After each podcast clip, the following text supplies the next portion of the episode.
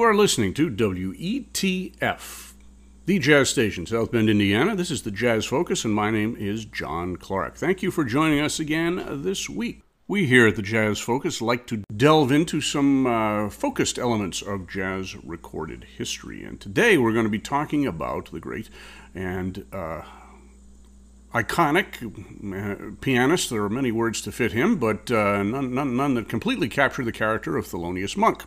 And we're going to be listening to some of the recordings that he did for Blue Note Records at the beginning of his band leading career. Uh, we're going to focus primarily on the tunes that he did uh, that involved horns. He did some trio uh, recordings. He also recorded with Milt Jackson in a couple of groups. We're going to save those for another podcast. So these are all going to be uh, tunes, many of them by Monk, but some standards as well. And it's interesting to hear how he arranged uh, his horn parts in his band for uh, on these familiar tunes and also on the very unfamiliar tunes that he had composed. So Monk was born in Rocky Mount, North Carolina in 1917, and he started playing piano as a very young man. His mother uh, was religious and had him playing uh, in church, accompanying the hymn singing, uh, but he learned how to play stride piano in the uh, style of the time. Fats Waller, James P. Johnson, Duke Ellington, even Count Basie in his early days were stride pianists, and Monk learned that style, and uh, by several accounts, he was fairly good at it uh, in the 1930s when he was in his late teens and early 20s. He played with some bands some uh, territory bands. He played in New York uh, jam sessions. He was uh, known to be a, a habitué of Minton's uh, Playhouse, which was called one of the incubators of the early bebop movement in the uh, early to mid 1940s. There are air check recordings of him playing with people like Charlie Christian and Hot Lips Page and developing some of the new ideas that took jazz beyond the swing era and into the bebop era he also began writing tunes about then. He had some things that were uh, played by other groups, uh, but he uh, probably made his um, uh, debut in the national uh, scene with the Coleman Hawkins Quartet, and he recorded with uh, Hawkins for the Joe Davis label in 1944. He did four sides, uh, which have piano solos and accompaniments. It was just Hawkins with the rhythm section, and he played regularly with Hawkins at that point. And he uh, was not asked to go on the trip to the West Coast, which happened at the very end of the year, December, and then into 1945. Sir Charles Thompson went on that trip, and we have a podcast um, detailing uh, some of the recordings that that group made. But Monk was the pianist during, I think, the autumn of that year, and as I said, made his first commercial recordings. He also played as a band pianist with the Dizzy Gillespie Orchestra, and there are some live recordings from the Spotlight Club in New York around this period that have Monk playing on a horrendously out of tune piano. Uh, we've done a podcast, actually a radio show on that one as well. So by the late 1940s, Monk was pretty well known among the coterie of, of bebop and, shall we say, avant garde musicians in New York, especially uh, African American musicians who were developing some of these new sounds based on the uh, recordings and, and the playing of Charlie Parker and Dizzy Gillespie. Uh, but Monk was known as kind of a, a, composer intellectual. He was a, a, very unusual character. He dressed uh, strangely in some ways, with uh, horn rimmed glasses and a beret that came to be kind of part and parcel of the bebop persona. Uh, he had unusual ways of speech. He probably had some some personal or emotional uh, issues at the time, but it uh, created quite an artistic sensibility in his piano playing. He played piano uh, on his early recordings like no one else. He was, as I said, rooted in the stride piano tradition, but uh, it's been said that he approached the piano uh, as if it were a drum, as a percussion instrument. Technically, a piano is a percussion instrument, but Monk took that to extremes and um, would use very unusual and unorthodox piano technique for striking the keys and getting very unusual and interesting uh, sound qualities out of a piano. And uh, out of that technique and out of those sounds grew some of the compositions that we think of as Thelonious Monk classics. And we're going to hear a few of those today. We started out with a tune called Humph, which was based on the George Gershwin tune I Got Rhythm, a very um, angular and, and, and difficult to play melody that uh, Monk came up with, along with some breaks and some reharmonizations as well, especially in the second A section of each chorus. He had a descending chromatic passage that uh, some of the soloists uh, seemed to embrace and some seemed to ignore. Uh, in the band at this time were uh, some uh, of Monk's compatriots who were, were, sort of loosely organized around him doing club dates and so forth. We had um, Idris Suleiman on trumpet, Danny Quebec West on t- alto sax, uh, Billy Smith on tenor sax, Gene Ramey on bass, and Art Blakey on drums. And Blakey, especially, was very attuned to Monk's music. He was called probably the best drummer that uh, ever worked with Thelonious Monk in terms of interpreting his music. So, Humph was the first tune by Thelonious Monk, and we followed it up with the uh, self titled. Uh, tune called Thelonious, and that was, of course, by Monk. That was kind of interesting, and it was primarily a piano feature. And about halfway through, he m- merges his styles, going from that very percussive quality that we've come to expect into a straight ahead stride piano style, with the left hand uh, doing a stride bass the way that uh, James P. Johnson would have. And it mm, was said that Monk listened to some of his recordings later in life and uh, pointed out the similarities uh, to, to uh, James P. Johnson, and uh, that's something something that shouldn't be overlooked, even in his writing as well. Some of the more angular lines that he created for his songs were very much pianistic and not uh, related to individual saxophone or trumpet characteristics. So we're going to continue and play the next, or the remaining two tunes from that session, which I should say was on October 15th of 1947 for Blue Note, recorded in New York City. Uh, the next two tunes were composed by a tenor sax player named Ike Quebec.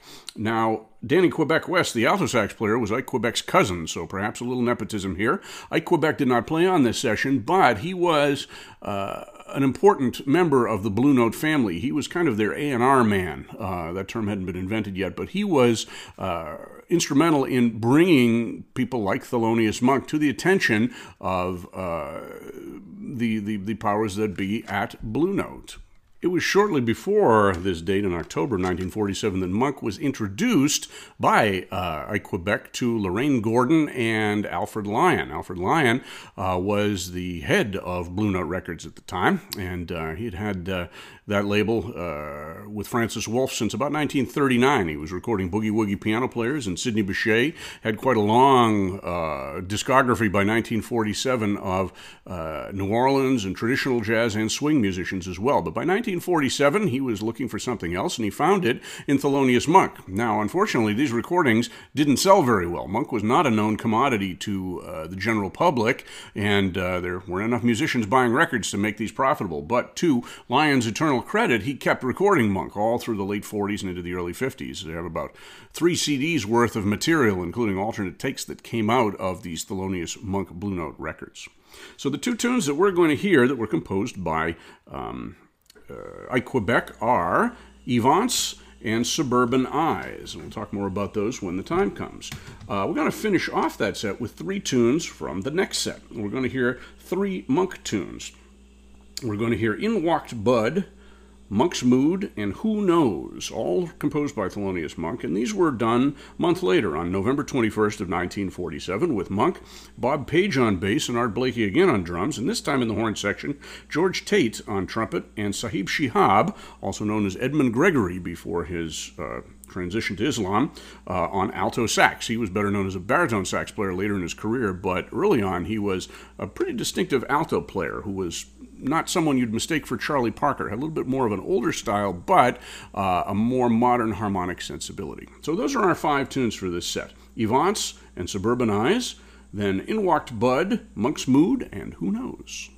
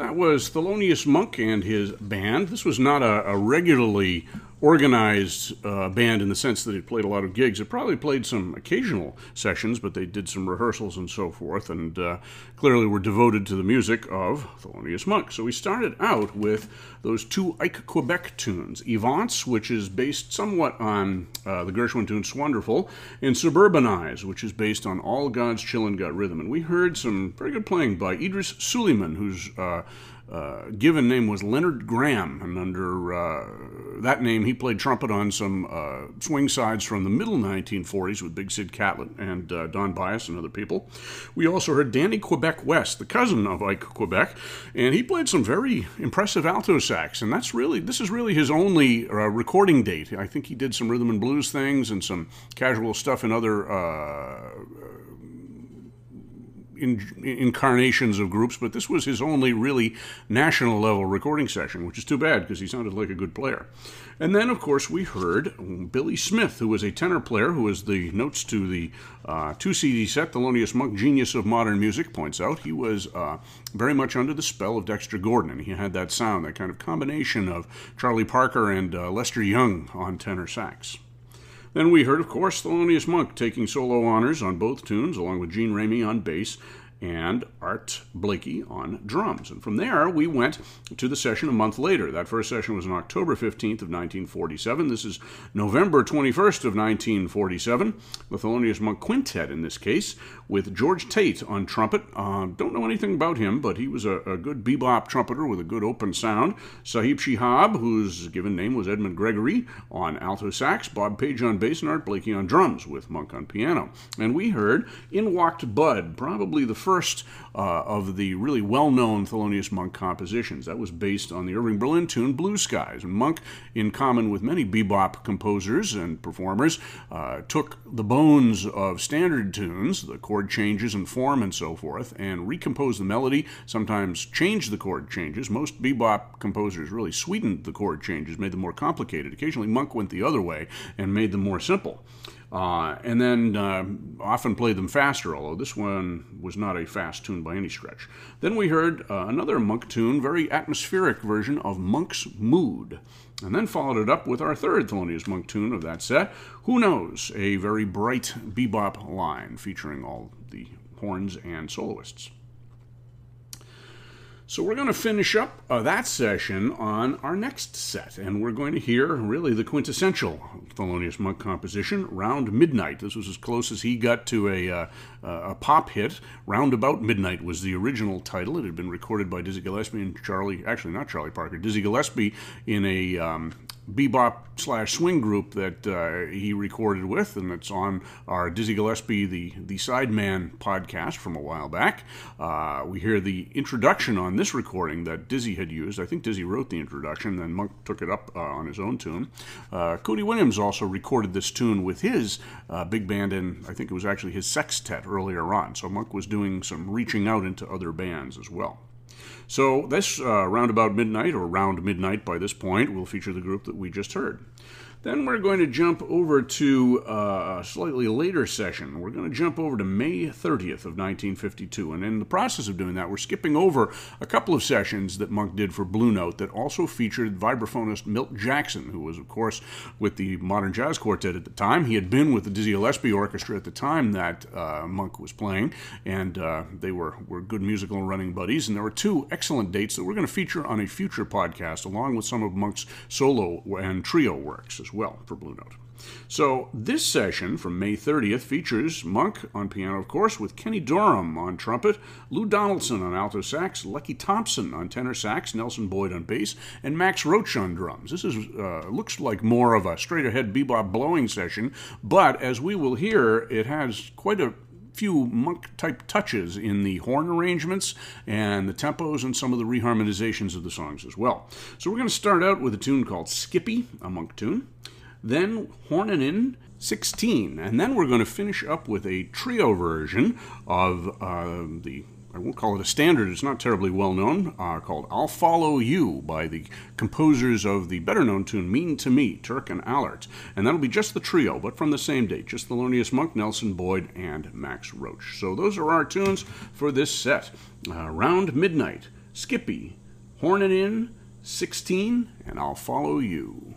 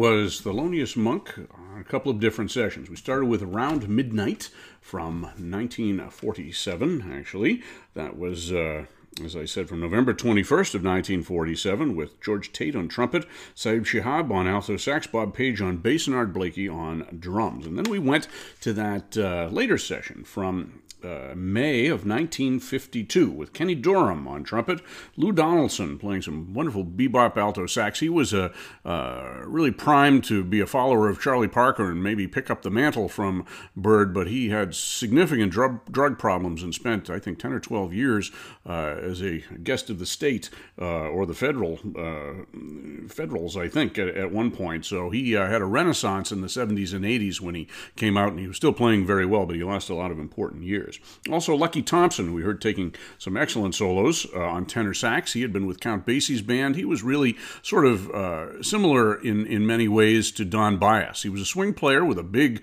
uh, smooth sound, but a lot of uh, harmonic awareness that really uh, set him in line with the bebop players more than the swing players. And then uh, Nelson Boyd on bass and Max Roach on drums, with Monk, of course, on piano. We actually ended up with I'll Follow You, a trio side with no horns, Turk and Ahlert, uh, an, an, interesting example of how Monk could take a pop tune and uh, make it his own. Uh, the, tune was, was recognizable, certainly, but Monk's very uh, percussive pianistic technique uh, made it so that you wouldn't mistake him for anyone else. And he really turned the tune into a Thelonious Monk composition uh, by the end of it. We started out, after around midnight anyway, with three of the horn tunes Skippy, Hornin' In, and 16. And all of those were by Thelonious Monk. All of them were arranged by Thelonious Monk and show how he was getting much more confident in uh, horn voicings and getting more daring and uh, experimental in terms of how he would use horns in, in ways that were, were not ways that you would be taught in a, music school, in an arranging school. He had some interesting voicings. He had them out of their range in a couple of places, a lot of very dissonant uh, second and, and, and, minor second intervals in important places. So um, he was using other instruments in the way that he played piano. A very uh, iconoclastic person and also as a musician as well. So we have two more tunes from that session, both of which are horn tunes, if you will. So the Kenny, uh, or rather the Thelonious Monk Sextet. We're going to hear Carolina Moon, which was originally a waltz from the 1920s by Davis and Burke, and Monk completely deconstructs it. Uh, I think the he did it in six four rather than three four, but there's a lot of cross rhythms and hemiola going on here. The horns are phrasing in in in threes, as you would in a waltz in some places, while the rhythm section is playing an eight. And by the end of it, the rhythm section is shifting to 16. So there's a lot of different uh, layering of rhythmic textures here. Very interesting. You can. Uh, be forgiven if you don't recognize the tune, if you do know the tune in many places. Although Monk uh, had a taste for tunes of the 1920s, going back to his stride piano background. And so this is an interesting piece from that point of view. Then we're going to finish up with a more straight ahead Thelonious Monk tune with a lot of blowing from all the horn players called Let's Cool One. So I hope you've enjoyed this program. You're listening to WETF, uh, the jazz station in South Bend, Indiana. This is the Jazz Focus, and my name is John Clark, and hope you're uh, enjoying your, your moment of monk here and the genius of modern music, so called. So we are going to finish up, as I said, with Carolina Moon and Let's Cool One.